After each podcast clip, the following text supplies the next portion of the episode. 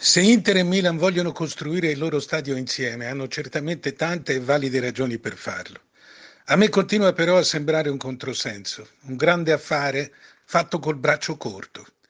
Una cosa è avere San Siro, stadio comunale, una casa data molto tempo fa alle società dal comune nel nome stesso della città. Oggi i tempi sono cambiati, è cresciuta l'importanza delle squadre, non rappresentano più solo Milano.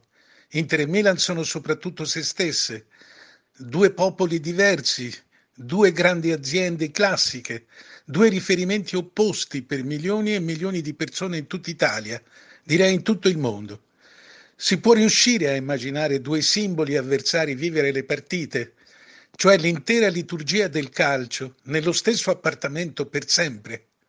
Non solo, ma buttar giù San Siro, polverizzarlo per ottenere questo risultato.